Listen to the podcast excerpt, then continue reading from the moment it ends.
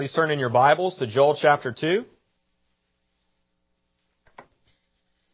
As we continue through the book,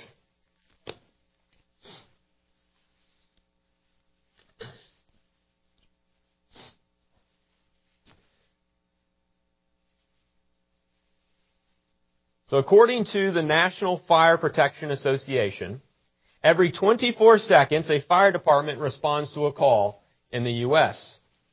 Over the past 10 years or so, there have been an average between 3 and 4,000 deaths per year from fire.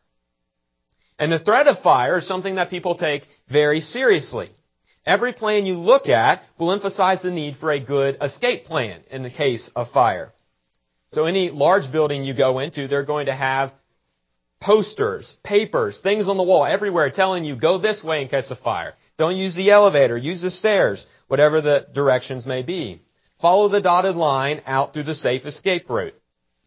Families are supposed to work out escape plans together. In the event of an emergency or fire, how do you get out of the house quickly? Where do you gather? All those types of details. And with all the care that Americans and fire departments put into fire safety, it's obvious that they're very serious about saving lives and saving property. Great amounts of time and money and effort are put into this fire safety, and rightfully so. But what are the people of this nation doing to plan for eternity? The fires of hell burn much hotter than any house fire or fire on this earth. And if you die in a fire, it's going to be terrifying, it's going to be painful, but in the grand scheme of things, it's going to end very quickly. But the fires of hell are an eternal fire of never ending anguish. So what can we do to escape this eternal fire of hell? That's really the topic for the text this morning. Now, before we dive into to this text for this morning, understanding the beginning of Joel, what led us to this point in chapter 2 is fairly crucial. In chapter 1, Israel was undergoing a horrible locust plague. The bugs had left nothing for the Israelites or even the animals to eat. The devastation was all the result of Israel's sin. They had walked away from the Lord, and therefore God was disciplining them. And Joel told us that this plague was worse than anything the Israelites had ever seen. All this chaos and punishment on Israel was all because of her sin. Well then Joel 2 chapter 2 verses 1 through 11, it picked up on this locust plague. But Joel was no longer just talking about the locust plague. He used the locust to point to the dark and gloomy and terrifyingly devastating great and awesome day of the Lord. Or in other words, the final judgment. So Joel ended in verse 11 with a question. Who can endure it? Who can withstand the full power, glory, and holiness of God Almighty on the day of the Lord? Well, there's nothing Israel could do in and of themselves to escape the wrath to come. There's nothing we can do in and of ourselves to save us from that day either. No one can escape the wrath of God on the day of the Lord on their own. In order to escape the wrath and fury of a holy judge, we need a escape plan. And as we've already mentioned, anything we can think of that we can come up with is going to be completely insufficient. It's going to be incapable of saving us from hell. So we don't just need an escape plan, we need a divinely given escape plan. The love, grace, and mercy of God in Christ is the only divinely approved escape plan from the fires of hell. And as we work through our text, we will see that our loving God has established a wonderful plan for us in Christ. So here's the thesis or the proposition for this sermon. Because the Lord is overflowing with steadfast love, we must be found in Christ. And latent in that proposition is really the entirety of the gospel and the Christian life. To be in Christ is a very pregnant term. Just read through the book of Ephesians and you'll begin to see the complexity of being found in Christ.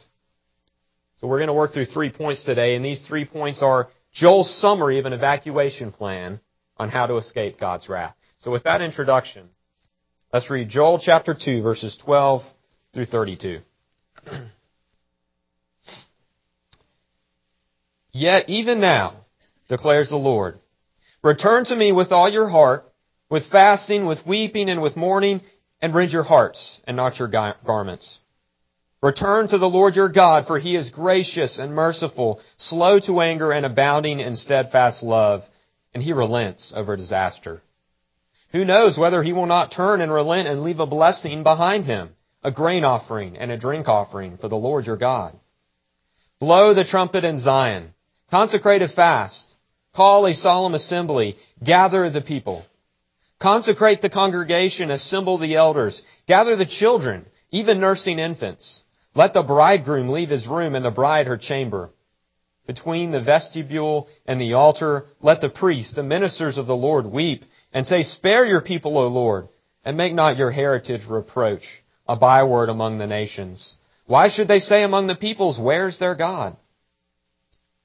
Then the Lord became jealous for his land and had pity on his people. The Lord answered and said to his people, Behold, I am sending to you grain, wine, and oil, and you will be satisfied. And I will no more make you a reproach among the nations. I will remove the northerner far from you and drive him into a parched and desolate land, his vanguard into the eastern sea, his rearguard into the western sea. The stench and foul smell of him will rise, for he has done great things. Fear not, O land. Be glad and rejoice, for the Lord has done great things. Fear not, you beasts of the field, for the pastures of the wilderness are green. The tree bears its fruit. The fig tree and the vine give their full yield. Be glad, O children of Zion, and rejoice in the Lord your God, for he has given the early rain for your vindication. He has poured down for you abundant rain, the early and the latter rain as before. The threshing floor shall be full of grain, and vat shall overflow with wine and oil. I will restore to you the years that the swarming locust has eaten, the hopper, the destroyer, and the cutter, my great army which I sent among you. You shall eat in, eat in plenty and be satisfied. And praise the name of the Lord your God, who has dealt wondrously with you. And my people shall never again be put to shame. You shall know that I am in the midst of Israel, and that I am the Lord your God, and there is none else. My people shall never again be put to shame. And it shall come to pass afterward that I will pour out my spirit on all flesh. Your sons and your daughters shall prophesy. Your old men shall dream dreams and your young men shall see visions. Even on the male and female servants, in those days I will pour out my spirit. And I will show wonders in the heavens and on earth, blood and fire and columns of smoke. The sun shall be turned to darkness and the moon to blood before the great and awesome day of the Lord comes. And it shall come to pass that everyone who calls on the name of the Lord shall be saved. For Mount Zion and in Jerusalem there shall be those who escape as the Lord has said, and among the survivors shall be those whom the Lord calls. Let's pray. Lord God, as we come to a, a long text and what is very much a difficult text, we pray that you would guide us by your Spirit. Teach us the things that you would have us learn and convict us. Also drive us to, through that conviction, to a greater love and admiration for Christ and what he has done on our account. We lift all this up in His name. Amen. So the first point for this morning is that because the Lord is overflowing with steadfast love, we must repent from the heart. And this is looking at verses 12 through 17. So in verse 12, God is the one who gives directions to Israel. The God whose voice thundered in 211 as he led his locust army against Israel is the same voice that now says, repent and return. He is the one who is powerfully speaking here in this passage. God is speaking, and as the prophet Habakkuk would say, the Lord is in his holy temple, let all the earth keep silence before him. Because when God speaks, you know what he says is true and effective and powerful. So more often than not, when God is speaking in this way, our best response is to be silent and to listen to what he has to say. And in light of the coming judgment upon Israel's sins, God gave them very clear commands. Step one of enduring the day of the Lord is to return and repent in faith now. If you don't like the locust plague, you may want to repent and go to God. Because if you didn't like the plague, you're definitely not going to enjoy the day of the Lord. Look at verse 12 and 13 and how they describe repentance. God does not want half-hearted repentance. What he commands is total body, mind, and soul, inward and outward change. There cannot be outward shows of faked repentance just to save your own skin. That's not to say that outward signs are unimportant. In this text, we see that God wants to see all of the outward signs of repentance. But the Israelites cannot stop at those outward shows of repentance. Their outward actions must reflect the internal realities of a repentant heart. So to rend your hearts is a play on the rending of clothes, which was a normal practice when some overwhelming tragedy befell you in the Old Testament. It's something that you did if you lost everything. Jacob tore his clothes when he was told that Joseph was dead. Job tore his clothes when he was informed that he lost everything. When Jesus was before the Sanhedrin and affirmed that he was the high, or uh, affirmed that he was the Christ, the high priest cried out blasphemy and tore his clothes. So as you can see, tearing one's garments does not necessarily mean an inner heart change.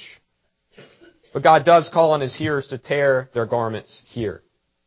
He says, rend your hearts and not your garments. So the idea of a, of a rent heart is very similar to David's contrite heart in Psalm 51. And that's a psalm where David is repenting after being confronted for his sin with Bathsheba. And true repentance is done with a contrite heart. It's also similar to the concept of circumcising one's heart in Deuteronomy 10 and Jeremiah 4. And these other passages are helpful for us in getting a feel for this concept. But no other passage gives as much detail and as much emphasis on the idea of rending the heart as does Joel 2, 12 and 13. So back to verse 13.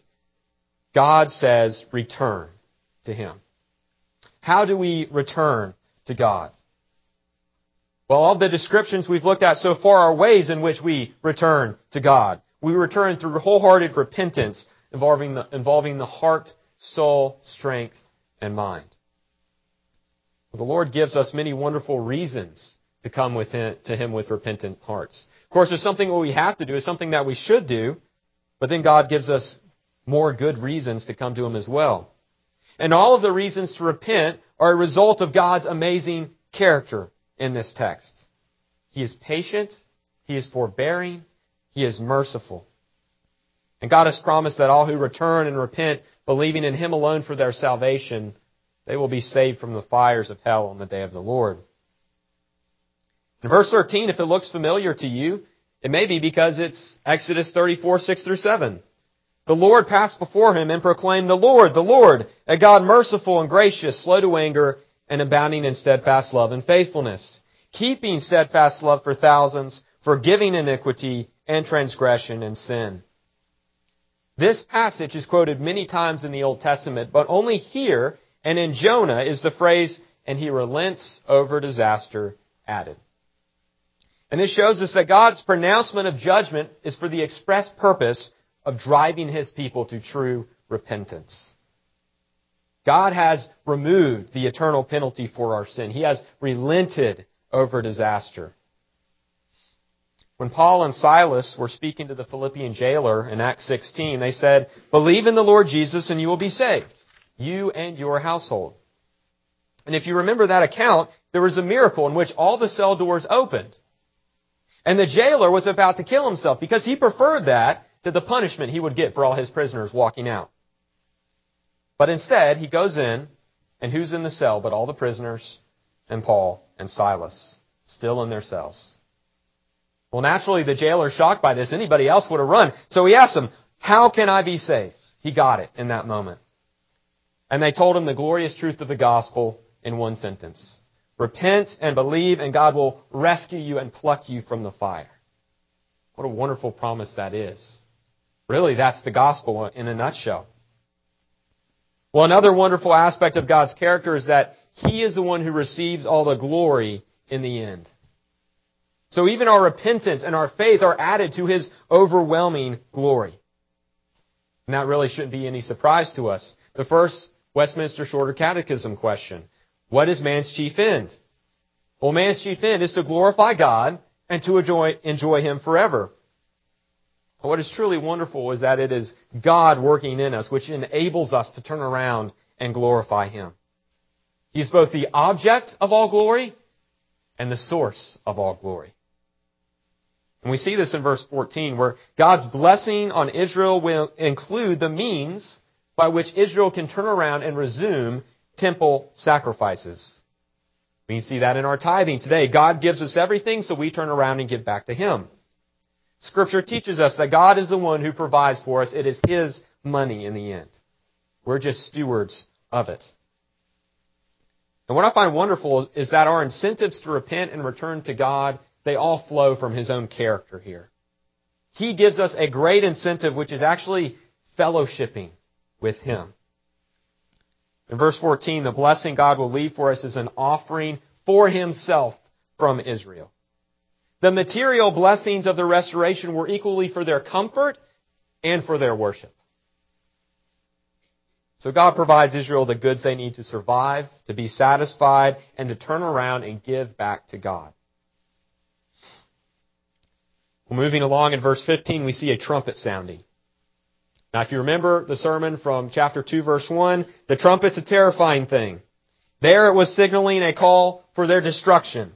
There was a call to weep and to wail because God had brought the enemy to their gates. But now the trumpet is a call to awake and to flee the coming judgment by the means God has given us repentance. It's a call to all people to come to the temple to seek God's presence where he may be found. The temple was where God's special presence resided among his people. So the message is simple, really. To seek repentance, go to the Lord. And we see in this text that all are required to come and give wholehearted repentance. No one is exempted for any reason.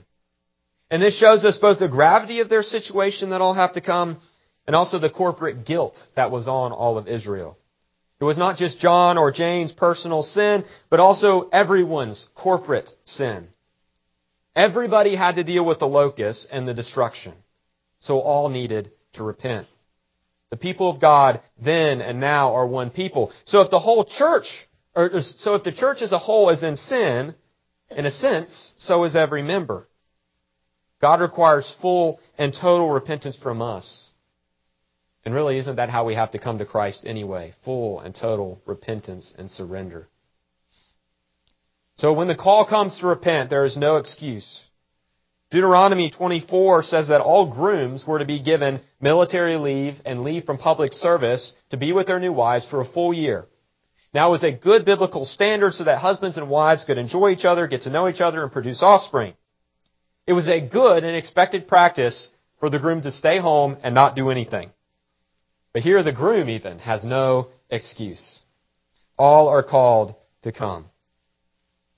So from this, we can learn that even good things, even good excuses will not work in this situation. When it's time to repent and return, everyone is called forward. There is no excuse. The priests are to do their duty in leading the people in mourning and repentance as they seek God's forgiveness. And they do so by calling upon God's covenant promises to Israel. They also appeal to God to defend His own glory. Did you notice the question the priests ask? If his people are ridiculed among the nations, how will that bring him glory among the nations? Well, Israel is to call upon God to uphold his own glory. Not something we think about very often. The priests are to lead what is essentially a communal complaint to God asking for his help. Now, the description is very similar to the complaints given in Psalm 74 and 79. And they're not complaining in the sense that we often think of it like whining. These complaints are appropriate and call upon the promises of God, asking God to fulfill those promises to His people. So what God has promised to us, we have every right to go to Him and ask. Well, this section, 12 through 17, is all about repentance. And this is part one of the fire escape plan. The end of verse 17 refers to God as their God. So even after their rebellion and their punishment, Yahweh is still Israel's covenant God. Talking about God here in this text, Joel says, You are three times and there once. God has not left them. He has not abandoned them, though they tried to leave him. If Israel will repent and return, God will pour out His mercy on them and will forgive them. So what should an Israelite's response be to God's promise to forgive? What should our response be? Well, point two. Because the Lord is overflowing with steadfast love, we must praise our deliverer. This is looking at verses 18 through 27.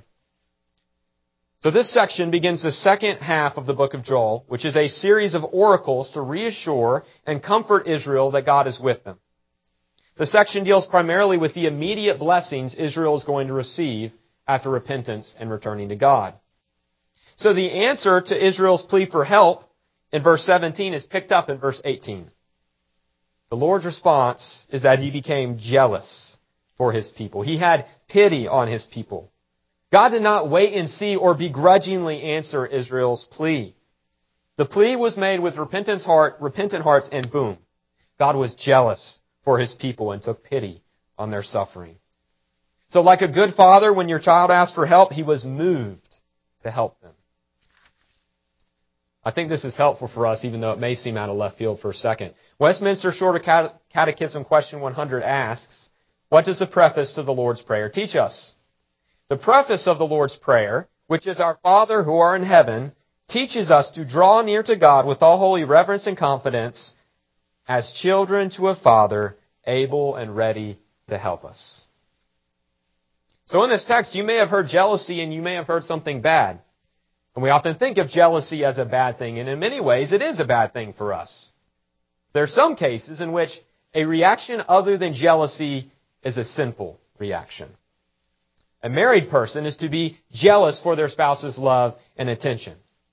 Now, of course, that can be mishandled, but there's a good jealousy which we must all have for our spouse's love. And if you're unsure if that's possible, if you're unsure that there can be a good form of jealousy, look at verse 18. If jealousy is always wrong, then God cannot ever be jealous. But here we're told that God is jealous for the love of His people. Does he not have a right to our love? He made us, He redeemed us, He guides us, and He loves us. His jealousy for us is a good thing. Exodus 20 is a key text for understanding God's jealousy. It says, You shall not bow down to them, referring to idols, or serve them. For I, the Lord your God, am a jealous God, visiting the iniquity of the fathers on the children to the third and fourth generation of those who hate me but showing steadfast love to thousands of those who love me and keep my commandments. You see, jealousy is a consuming love. It overwhelms our hearts and our minds, and it's very similar to pity, which I think is why Joel mentions them both. The two really go hand in hand. Because God loves Israel, he, he did not want to see them suffering and hurting. So once the discipline of God drove Israel to repentance, God could come to the rescue of her physical ailments. God's love for his people leads him to stop the judgment against them and to restore what they have lost. He will restore the grain which was lost in chapter 1 verse 11, the wine which was lost in chapter 1 verses 5 and 7, the oil which was lost in chapter 1 verse 10. He's going to restore it all.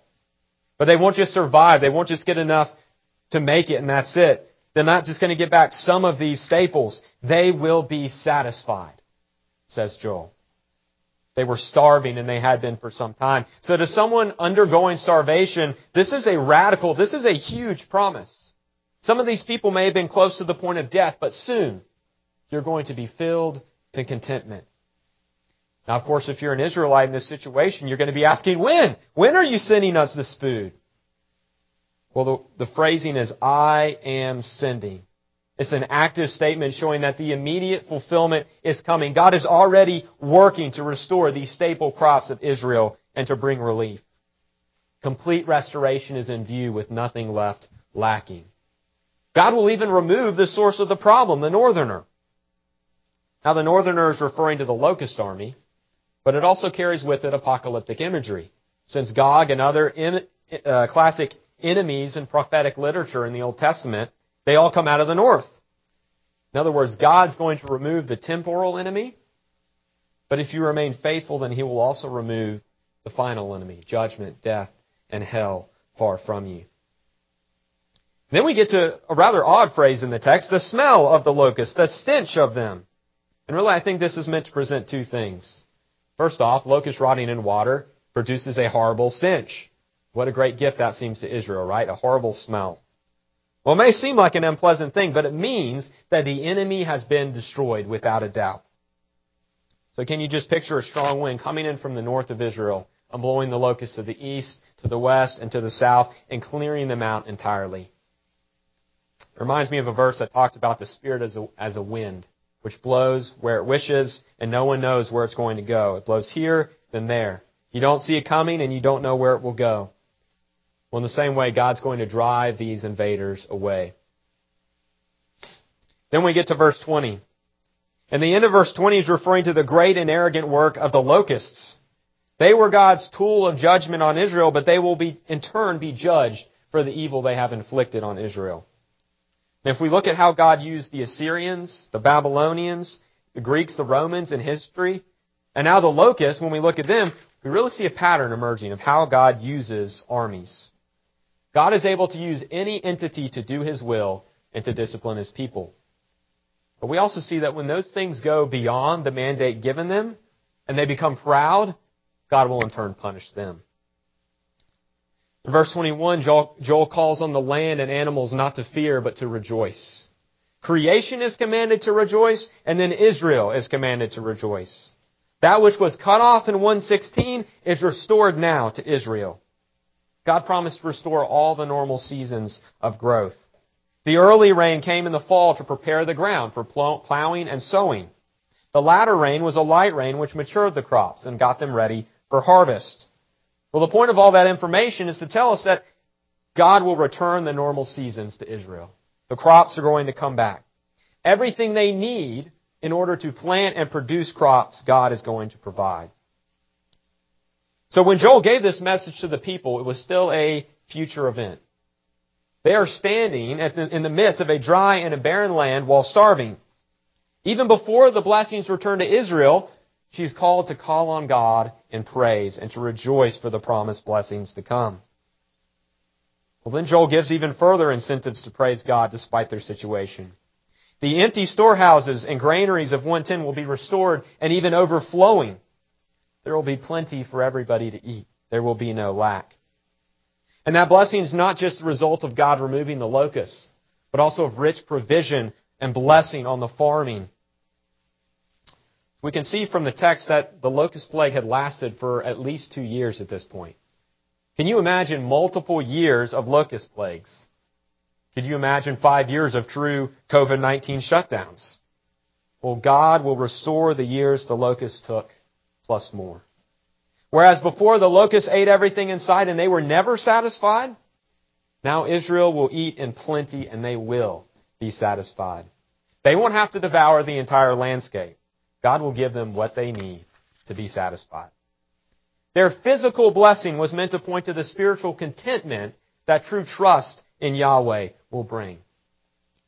So far greater than our physical needs, God will satisfy our souls when we return to Him. And this is how God shows pity and jealousy for His people. Verse 26 tells us that God has dealt wondrously with them. Now, this Hebrew word is used almost exclusively for God. It carries with it the idea that all good, surprising, and pleasant things belong to God alone. So the result of all these physical blessings, God's wondrous love, and His promises must lead to understanding more about who God is.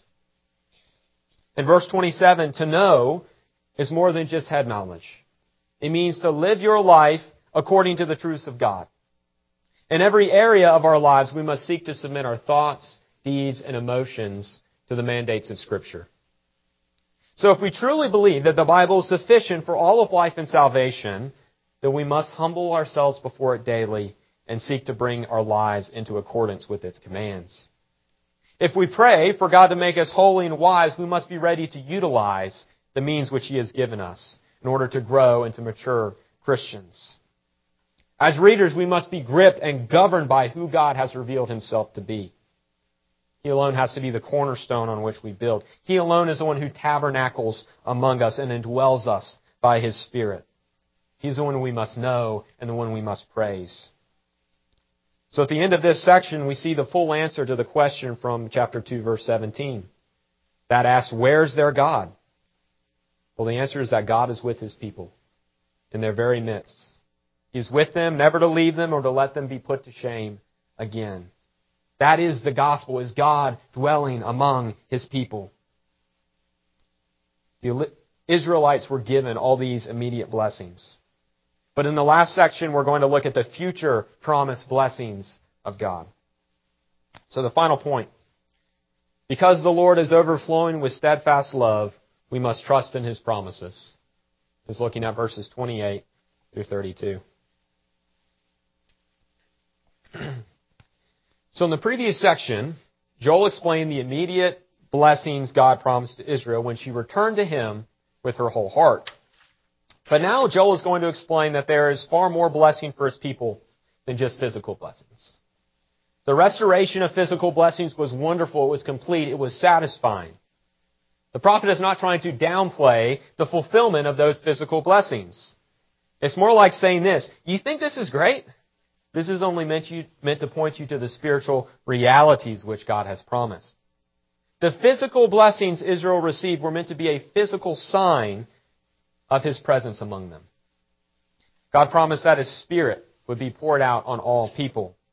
The result of this outpouring of the God's Spirit will be greater revelation and greater knowledge of God for His people.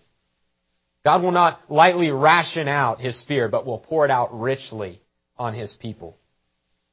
And He will pour it out on all people. Slave, free, male, female. For most of the Old Testament, only the leaders were really said to have the Spirit of God resting upon them. And we know that the Spirit was active, otherwise no one could be saved.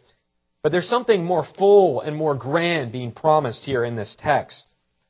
Joel tells us that the future result, the future results of the Spirit falling on God's people.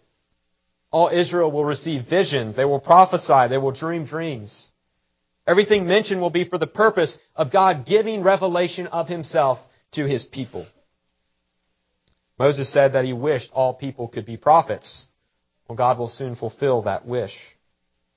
The idea reminds me of what Paul prays for in Ephesians 1:17, that the God of our Lord Jesus Christ, the Father of glory, may give you a spirit of wisdom and of revelation in the knowledge of him. In him is referring to knowing Christ more fully. I think the meaning here in Joel is the same. God will pour out His Spirit, giving dreams, visions, and prophecy so that people can know Him better.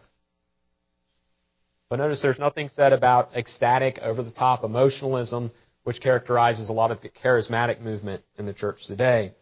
The addition of that wild emotionalism is really something pretty new, only over the past couple hundred years.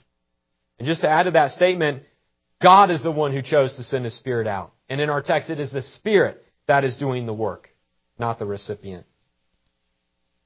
Joel's statement of all flesh is a wonderful precursor to Paul's statement in Galatians 3:28. There's neither Jew nor Greek, there's neither slave nor free, there's neither male nor female, for you are all one in Christ Jesus. So here in Joel, we see that he is only talking to the Israelites. However, from what Paul just said, it clearly includes the Gentiles too in this promise. So that's where we need to understand what the church really is. We are the same people of God continued from the Old Testament. That's why in Galatians 6:16 Paul calls the the church the Gentile church the Israel of God. God's promises are for his people. As we read earlier, this section is quoted in its entirety by Peter in his sermon in Acts 2 we know from Peter that this great outpouring of the Spirit, which God announced through Joel in verses 28 through 29, occurred with the sending of the Spirit at Pentecost.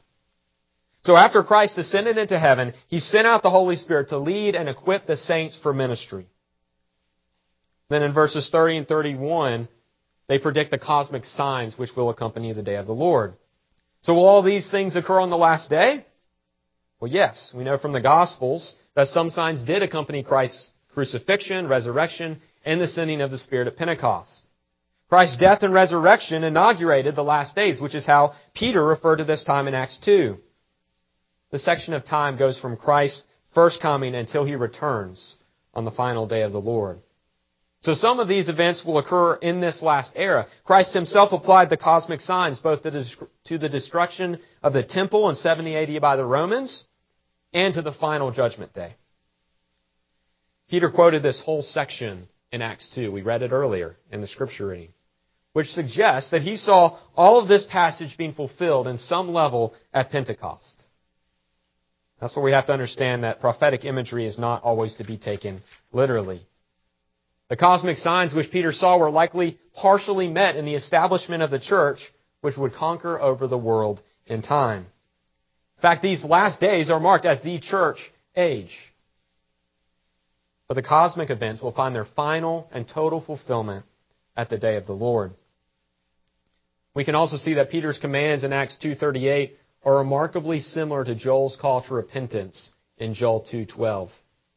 Acts 2:38 says, "Repent and be baptized every one of you in the name of Jesus Christ for the forgiveness of your sins, and you will receive the gift of the Holy Spirit."